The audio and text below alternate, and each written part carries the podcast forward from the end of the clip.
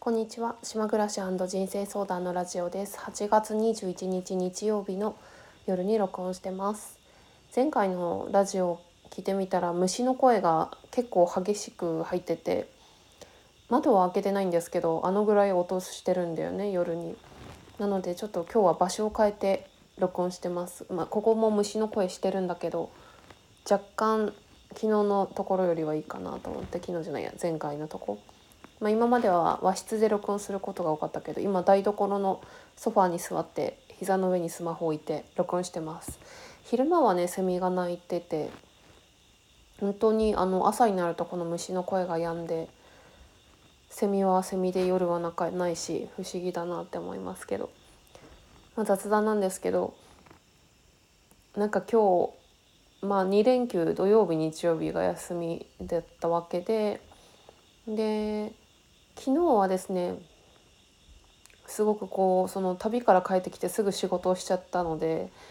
まあ、疲れたし一人でゆっくりしたいという欲求がめっちゃあって朝も朝の起床時から一日のんびり過ごして楽しかったんだけどなんか今日朝起きた時になんかたまにあるんですけどなんかすごくこう虚しい気持ちで目が覚めてで私がこれがめちゃくちゃ苦手でこの起床した時にあるっていうのが私のパターンなんですけどこれは本当にずっと前からなんですよね。でなんかまあルールっていうかルールというかパターンがあるんだけど休みの日っていうことと予定がない日特にやることがない時で昨日なんかは私はその最近 Kindle 本を書くというミッションを手放したのでなんかすごい結構開放感があってなんか割とずっと休みの日もあああれやらなきゃとか書かなきゃみたいなブログとかも書かなきゃみたいななんかそういう義務感みたいなのにまあ、大してやってないんだけどそういうプレッシャーだけは持っていてでももうそういうのやめようと思ったんで自分を追い込んでいくのを。だからなんかああなんかやらなきゃいけないことがないのって最高だなって昨日思ってまあでもだんだんなんか夕方に飽きちゃったりしたんだけどさ。で今日は今日で、まあ、一応午後には予定はあったんだけれどもなんか起きた時虚しくてで虚しい時ってやっぱりその、まあ、えっと、さっきも言ったけどその休みの日ということと予定がない時なんかやりたいことがなやりたいとやりたいというよりはなんか仕事がない時なんだよね。だから私はその吉川ひなのさんの YouTube でお嬢さんと Q&A をやってたタイトルでお嬢さんが一日の中で好きな時間が朝起きた瞬間って言ったのがすごく素敵だしすごく羨ましいと思うしなんか自分もそういう風に生きたいなっていうのはすごく思うんですよ。仕事の時は仕事の時でああもうちょっと寝てたいなとか面倒くさいなって思うし今回みたいな休みの日にああやることないわとかなんか別に朝起きてあの例えばお風呂入ったり散歩したりすると徐々に本来の自分が取り戻されてきてまあ割と元気になるっていうことも多いんだけどなんかその起きた瞬間のこう無防備な自分が感じてるその空虚感みたいなのがすごく嫌だなっていうのがあってなんか朝快活に起きるっていうのがあんまりないからなんかそこを私が欲しいものだなっていうふうに 改めて今日思ったしまだわからないけどな何なんだろうなこれっていうのをすごく思っていてこの虚しさ空虚感しかも目が覚めた時っていう覚醒したばっかりの。でねああとはその特徴としてもう一個あるのは寝すぎた自分の中で寝すぎた時二度寝した時とかで私7時に起きたんだけど7時って早いじゃないですかでも1回6時に目が覚めてんですよ6時に目が覚めたけど二度寝したのねで7時になんかちょっと寝過ぎた感みたいな 気持ちとまあそれでも早い早いんですけどね7時って。でもなんか寝過ぎた感があってからのその虚しさみたいな。で私はその目が覚めた瞬間の感情って感情ってその思考から発生してる場合とあとはま本能的な感情とかいろいろあるんだけどそのこれって思考から来てんのかなって思っても,、ま、もし思考からだったら自分でそのコントロールができるというかなんか自分で、まあ、私は本当は分析できない人なんだけど分析月星座が乙女座なんであのアナライズができないんだけど分析しちゃうってま、なんか間違ってるみたいな らしいんだけど。うんでもやっぱり休みの日の予定がない時にそういう空虚感を感じるってことはこれは思考から来てるなっていうのをなんとなく感じてでもでも結局その虚しいという感情虚しいっていう感情なのかな？喜怒哀楽には入ってないけど。虚しいってやっぱり思考なのかもしれないですね。でもなんとなく胸の辺りがこうぽっかり穴が開いちゃったみたいな気分だから感情なのかな？思考なのかな？っていうのをなんか考えたり、まあ、でも結局それも自分が感じてるっていうことはエネルギーということであってただ単にそのエネルギーを今自分が受け取ってるっていう感じてるっていうただそれだけって思ってもいいしあとはなんかその虚しさってうんなんか不安に似た気持ちもあるんだろうなっていう今がに満たされてないというか足りてないみたいな。でそういう時になんか自分を責めるんじゃなくてまあこうこうだからこうだよねみたいななんかそういうものがあった方が楽になるんですよね。例えば具体的に言うと第一チャクラ閉じてんのかなとかでなんか久しぶりに第一チャクラに効くパチュリーっていうアロマオイルを嗅いだりしてなんとなくでもそういう自分のせいじゃないよっていう風に思えると楽になるんですよね。っていうような心の話でもういても立ってもいられなくてもすぐに散歩に出かけて帽子かぶって頭ぐしゃぐしゃで帽子かぶって15分ぐらい歩いていっぱいこあの深呼吸して朝の空気吸ってもう朝から7時から暑かったですけどそんな一日だったわけなんだけどそれでもね昨日からまあ楽しいことっていうか自分でこれ見たいなと思って見始めたドラマがあってそれは何回かこのラジオでも話してるけど2003年に放送していた「すいか」というドラマがあってめちゃくちゃ好きなんですよ。小林聡美と友坂理恵と市川実日子とかが出てるあの一個のなんていうの下宿？シェアハウスみたいなとこで暮らしてる女性の人たちの話で脚本がすごく良くて木皿泉さんなんですけど、まあ、セリフがね素晴らしくてなんか何年ぶりに見たんかな。なんかこのラジオでこのすいかの話したことはあるから見てるのかもしれないけどなんとなく自分の感覚的には5年ぶりぐらいの感覚なんだけど島に来てから見たんかな、まあ、ちなみに Hulu を再契約して月1,000円ぐらい払って見たんだけどいやー本当に何度見ても私はなんか同じものを何回も見たり同じものを何度も食べたりとか そういうそういうタイプなんだけどなんかいつ見ても発見があるというかすごく自分の胸に響いてくるセリフとかがたくさんあって今回はね、まあ、今4話ぐらいまで見たんだけどなんかすごく、まあ、今日の自分とすごいシンクロしてるなと思ったのが、まあ、ストーリー説明するのが若干ちょっとめめんどくさいんだけどあの主人公が小林聡美で素子さんっていう信用金庫に勤めてるすごく平凡な平凡な OL ででうんなんて言ったらいいんかなんか母親の過干渉な母親のもとですごく無難に真面目に生きてきたっていうタイプの人で中学生の頃から100円玉の貯金をずっとしていてなんか梅干しつけるみたいな大きいさあのプラスチックのやつにさ100円玉たっぷり満パンに入れてて中学校から34歳の設定なんだけど34歳まで貯金しててで中学生の時に同級生の女の子が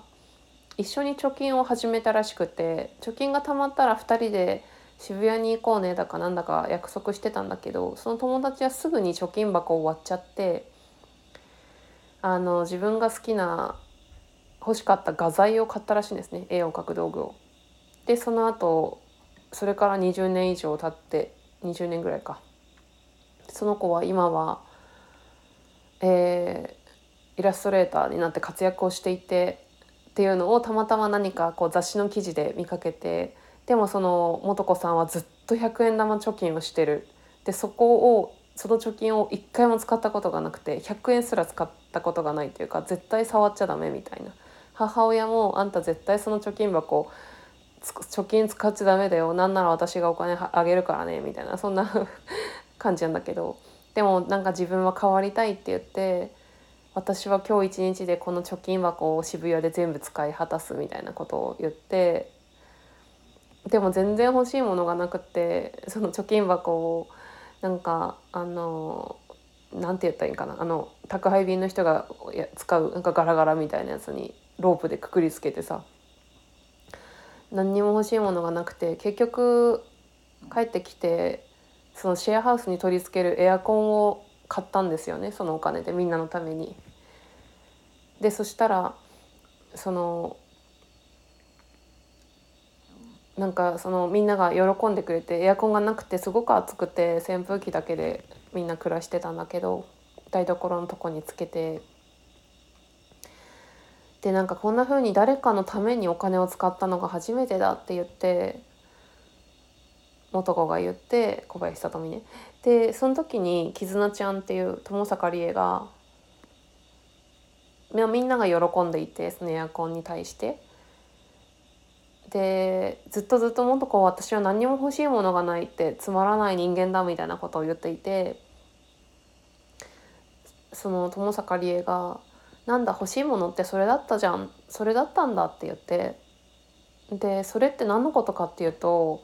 誰かに喜んでもらいたいっていうことだったんですよね。でそれがすごくなんか私はすごくわかるなと思ってでなかなか気づかないもんだけどさ私も結構そういう虚しい気持ちで朝起きる時とかって結構その愛情不足っていうかうんそうだね。なんかそういう認められたいとか愛されたいとか喜んでもらいたいとかそういうのが足りてない、まあ、結局それは自分が自分でやるやったやることなんだけども他人に求めるわけじゃなくて自分でやってあげられることなんだけれどもああでも喜んでもらいたいんだなっていうのを なんとなく私もそこにすごく共感してあの自分の気持ちに気づくっていうのはすごく自分自身が癒されることなのでなんとなくそのドラマを見てそんな風に思ったし結構他にもたくさんあって心に響くセリフとか。で改めてなんか自分がそのインナーチャイルドとかに興味があるからさそういう目線でつい見てしまうけどその女性が4人いて小林聡美友坂理恵市川美香子あとは浅岡瑠璃子なんだけどその若い3人がみんなその親が若干、問題というかその親子関係に特徴があって小林聡美の元子の時うちはお母さんがめちゃくちゃ過干渉でで友坂理恵の絆ちゃんはお母さんがお母さんがいなかいなかったんかな。お父さんがすごくこうお金持ちの一家で双子だったんだけど双子のお姉ちゃんのことばっかり愛していてお姉ちゃんが死んじゃった時にずっと自分はお姉ちゃんの名前で呼ばれてたとかそういう辛い経験があったりとかあとは大家さんの、えーと、ゆかちゃん市川美香子もちっちゃい頃にお母さんが出て行っちゃってうちは下宿屋だからみんな出ていくんだなとかそんなこと言ったりして結構そういう背景とかなんかそういうところもすごく今まではあんまりドラマ見た時に気づかなかったなって思ったんだけどなんかそういうところも改めてまあ深いなというかそんな そういう背景があるんだなっていうふうに思いました。あそういえばそのさっき朝起きて虚しい気持ちっていう話したんだけどさっき3年前の島に移住する前の仙台にいた頃の会社を辞めて数ヶ月働かないでゴロゴロしてたんだけどその時の日記見ても全く同じことが書いてあって なんか朝起きた時に何もやることがなくてみたいななんか虚しいみたいなまあ全然変わってないなって思ったけどうん変わってないけどまあでもそういう風に感じる時って多分本当に自分がやりたいことをやってないっていうかそういうサインでもあるだろうなってなんとなく思いましたけど。えっとああとさ昨日そうだ昨日か前回,、まあ、前回か前々回かのラジオでその自分のその食事が最近なんかつまらないっていうか美味しくないっていう調味料とかも制限されてて食べるものとか食べ方も制限されてなんか面白くないなって思ってあのすごく珍しくすごく久しぶりになんか新しい調味料を今まで使ってなかったものを買ってそれは、えっと、パンと日用品の店わざわざっていうお店があるんですけど長野だったかな？なんか私オンラインでしか買ったことがないんですけどそのお店でえっ、とねえっ、とねナンプラーとあ特別なナンプラーなんですけど ナンプラーとあとは、えーと、ピーナッツバターお砂糖が入ってないやつ。あとは塩麹のドレッシング。で全部無添加であの体に良さそうなものを選んだのね。それをね注文したんですよ。で今すごくそれでワクワクしててこれがあったらなんか楽しそうだなっていうか野菜にそれかけたら楽しそうって。今まで野菜もオリーブオイルと塩だけで炒め物はしょ全部醤油味で。なんか本当に自分の あの味付けがワンパターンであとは基本的に手間のかかる料理をしないからさ例えばなんだろうな名前が付いてる料理をしないんだよね基本的に。まあハンバーグは最近作ることあったけど例えば肉じゃがとか、えー、っとそういう名前があるもの。例えば餃子とか。基本ただ炒めるとかただ茹でるとかそんな感じだったから。そういうちょ楽しい調味料があったらより食事が楽しくなるなって思ってそんなのを買ってみましたまあいいものを買ってみましたえっと、最後にですねまた昨日の笹拓也さんのサラダの本をまたちょっと読んでみたいと思います。えっと、込み出しが「喜びと学びのある暮らし」という項目になりまして夢は叶い今は山間部の小さな集落の段々畑の上に立つ古民家に今日構え小さな畑を営んでいます。はっきり言って畑仕事はまだまだわからないことだらけで作物の収穫もままならない状態ですがこの暮らしにはたくさんの喜びと学びがあふれています子供の頃にもぎたてのトマトやきゅうりを食べた時のような感動です自分で種をまいた野菜を愛情を持って育てその恵みをいただくということは物質的な食物の確保という意味だけではなくそのプロセスにおいて多くの気づきと学びをもたらし自分を成長させてくれます。こうして得られた作物は体心魂のレベルにおいて最高の栄養となるものです。またもし植物との日々のコミュニケーションプロセスによって関係性が生まれるのならばどうしたらこの植物がより生き生きと育つことができる環境を作ってあげるだあげられるだろうかとこちらが考えるのと同じように植物もどうしたらこの人に最高の栄養を提供してあげられるあげられるだろうかと思ってくれるような気がするのです。つまりは植物と私たちはお互いに学び合い成長し喜び助け補い合える存在なのかもしれません。ここまでにさせていただきます。そのさっき3年前の2019年の6月の日記を読んでた時に、まあ、この話も前もしたことあるんですけどなんか自分が今したいこと、まあ、そこに書かれていたことで自分が今一番したいことは自然の中に身を置くことだって書いていて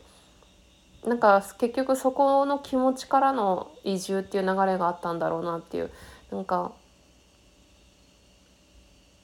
7月に私はその2019年7月に自分のこの先の未来が何も決まってなくてどうしようと思って占いに行ってそこで占いの人と喋ってるおばさんと喋ってる間に移住することが決まったんだけどだから結局自分は自然の中にいたいっていうそういう望みとかがあってそれを行動するためにすぐには行動ができなくて何かそういう背中をしてくれるきっかけがあって動いたっていうことがあったけどうん何が言いたいかってその部分の夢は叶ってよかったなって思ったんですよね。で相変わらず今もままだ同じことを思っていてもっと自然があるところに行きたいって、まあ、これ前回も言いましたけどうんそんな風に思っていますね。なんか1ヶ月ぐらいインターネットない生活をしてみたいなって思っていて、まあ、今めっちゃ Amazon プライムとかで配達してもらってるからかなりあのそういうところに依存した生活をしてるわけなんですけど私は釣りもしないし野草を取ったりもしないし食事畑もしてないし食事は作ってはいるけど野菜は買ってるし。あえっ、ー、とそんな感じです。はい。えっ、ー、とまた今またすいかを見ようかなと思ってます、えー、聞いてくださりましてありがとうございました。